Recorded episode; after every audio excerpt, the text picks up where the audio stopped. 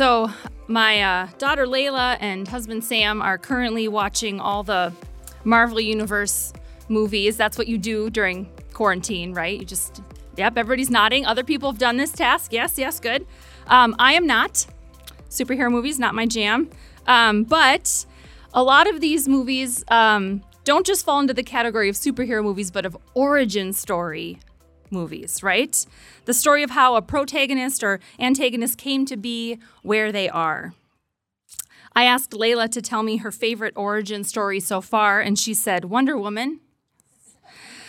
Uh, but then also told me she likes to write her own origin stories because, of course, she does. And it's interesting for her to imagine why people are the way they are and how they ended up where they are. And for the record, she also said she prefers the tragic origin story over anything else, which feels very on brand for a middle schooler.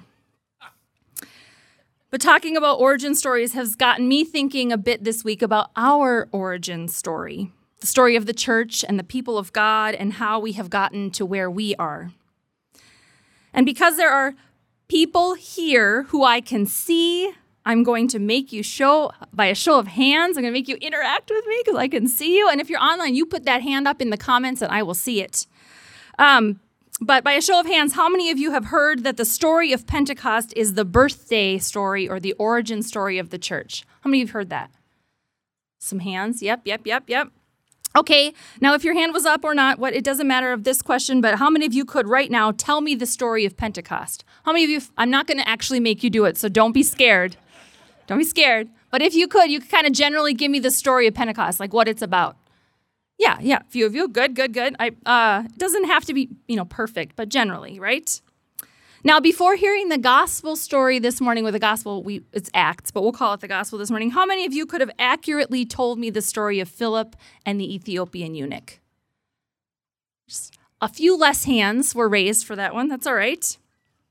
This story in scripture is the first Gentile baptism in the whole Bible.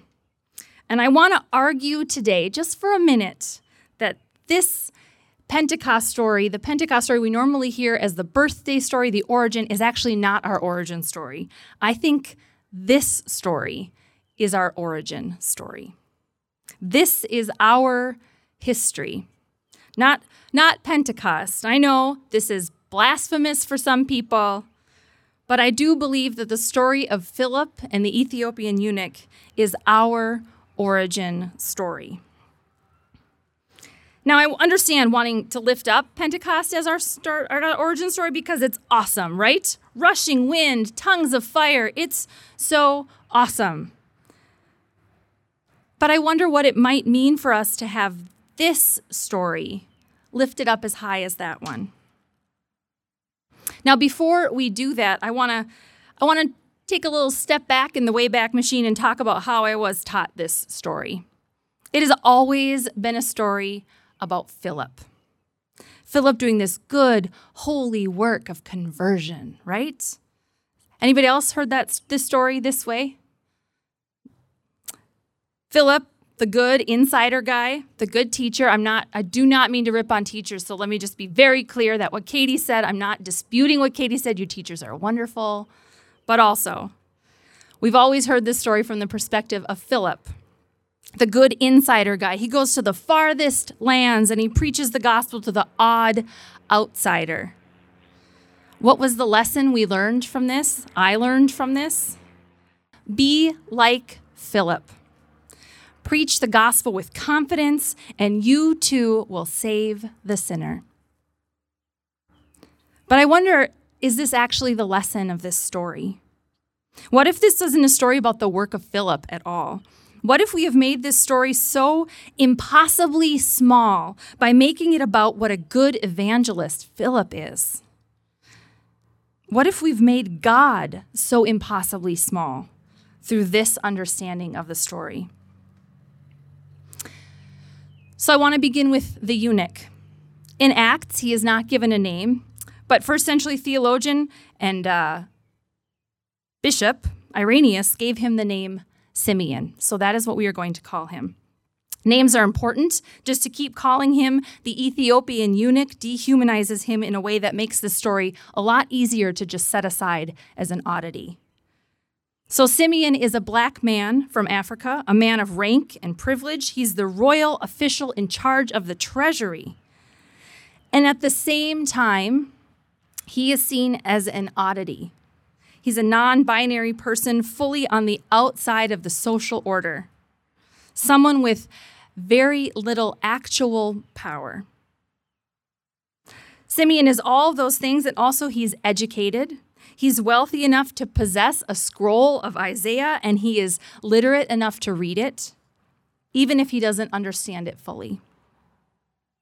He is on his way, we are told, from a journey to Jerusalem, which, along with that scroll, implies at the very least a curiosity about the God of Israel, even if he definitely was not allowed into the worshiping community by virtue of that list above. He had been to Jerusalem, very likely not allowed in the temple despite his rank and wealth and connections. He was a queer black man. It was not allowed. So he's on the road home, reading his scroll, and there he meets Philip. He tells Philip what he's been reading, this portion from Isaiah 53. And what I love about this is not that Simeon reads Isaiah and understands it to be about Jesus. He reads it and he doesn't know who it's about, but it sounds like someone he wants to learn more about because it kind of feels familiar to him. He asks Philip, Who is this about? Is it about Isaiah or someone else? Now, Philip doesn't dive straight into some theological exposition about Jesus. He doesn't pull out his favorite verse from John's Gospel, cough cough 316. He, as verse 35 says, starts with this scripture and from there proclaims the good news about Jesus. This is lovely. Now, Philip might have had his like prepared pocket speech about Jesus ready to go, but it doesn't work in this moment and he goes with what he's given. He doesn't use a formula or an altar call, no sinner's prayer, no request to accept Jesus. He simply starts where Simeon is and tells him about Jesus. Now, in case you were starting to think this was Philip's shining moment where he's some kind of preaching wonderkind, the next part is even better. As they're going along the road, they came to some water, and Simeon says, Look, here is water. What is to prevent me from being baptized? You got crickets from Philip here. Crickets. It's just a big ol' silent pause. Because the answer is nothing. There is nothing to prevent Simeon from being baptized. Nothing except for Philip. You know, this isn't how things go. I'm, I'm imagining the process in his head. You know, you haven't taken a baptism class yet. You need to have, I mean, some understanding of what we're doing here, right? I mean, you have to believe the right things at the very least. There's a way this works. It has to be holy water inside the temple, not just a random body of water, probably dirty and muddy alongside a wilderness road. That's not how this works.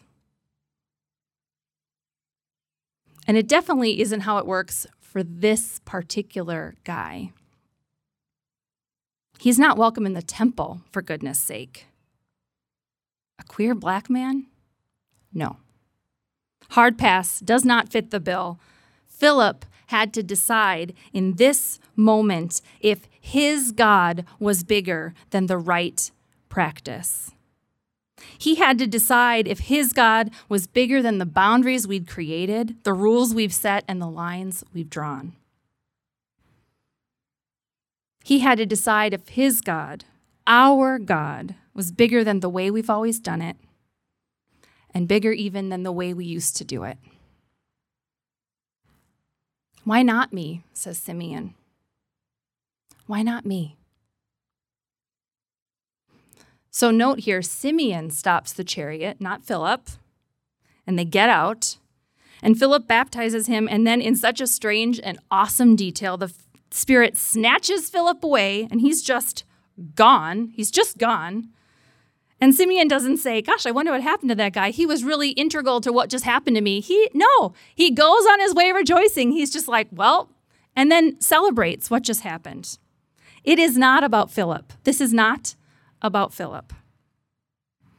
Philip's work is not the point of this story because he disappears and Simeon doesn't care. That's how you know he was not the point. He just rejoices in his baptism. And I think Philip is the one who learns in this story, not Simeon. Simeon comes with curiosity and openness and questions, but Philip is the one who really learns because there are so many moments where Philip can get in his own way.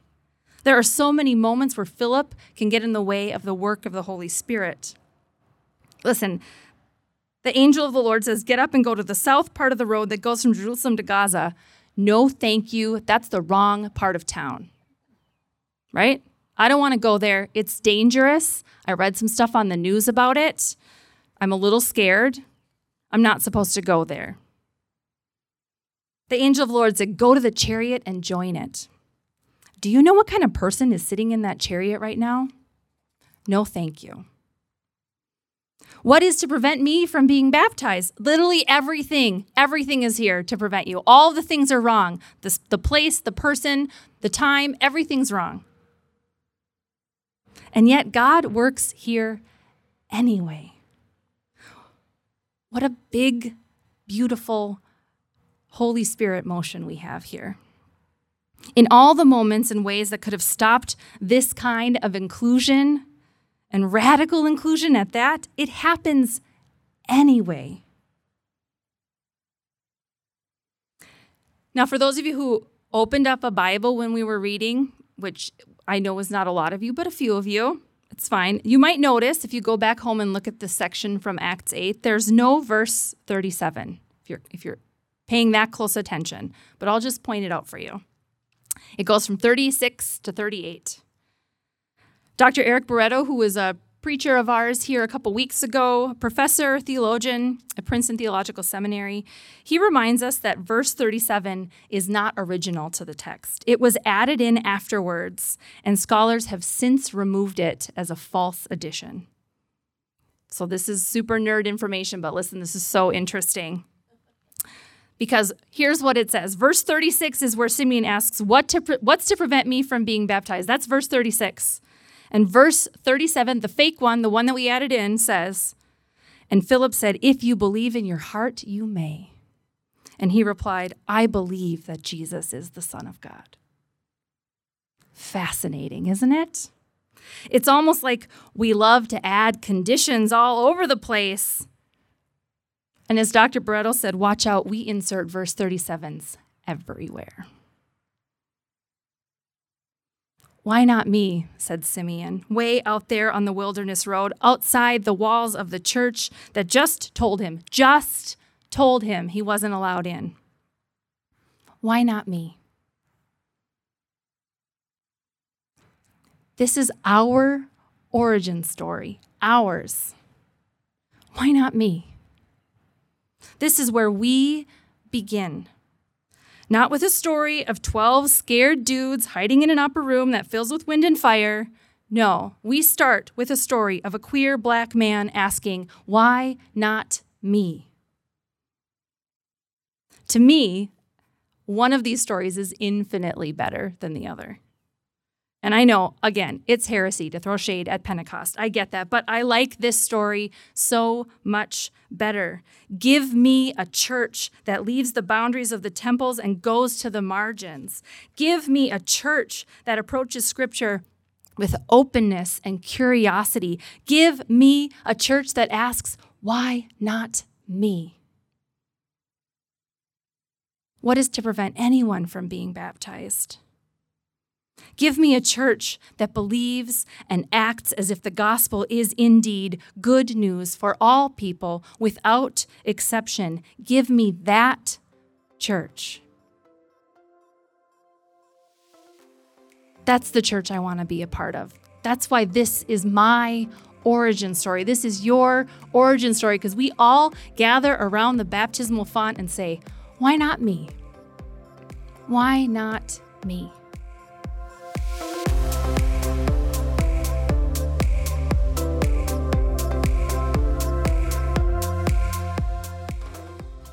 So uh, I was thinking through some of my thoughts about Philip this week on Twitter, you know, as one does, and uh, a clergy colleague reminded me something that I want to leave you with today. Because I've been pretty hard on Philip, I think, and uh, my clergy colleague gave me a perspective that I appreciated too. He said, um, The angel of the Lord didn't ask, Hey, does anybody want to go explain scripture to that Ethiopian over there? He sent Philip. And all I could think was, oh my gosh, could you imagine who would volunteer for that? Lord, save us all, was my thought. Sometimes it's not about who volunteers to do the thing, but who is sent to do the thing. This is our call too.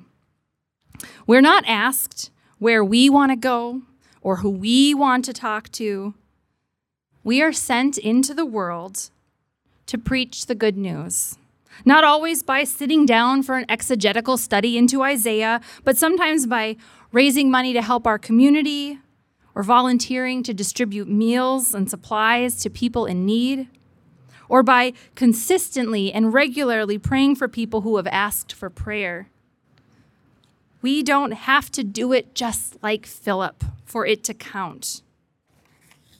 But it is important for us to see the ways in which the Spirit sends you, each one of you, into the world to preach and teach. And it's important to note that just like Philip, we can get stuck in the rules and the ways we've done it before and miss out. We, too, can prevent the Spirit at work in the world instead of being the vehicle for her work in it. There are people all over today, this very day, asking, Why not me? And there are a lot of people out there throwing out verse 37s. Better do this first, okay?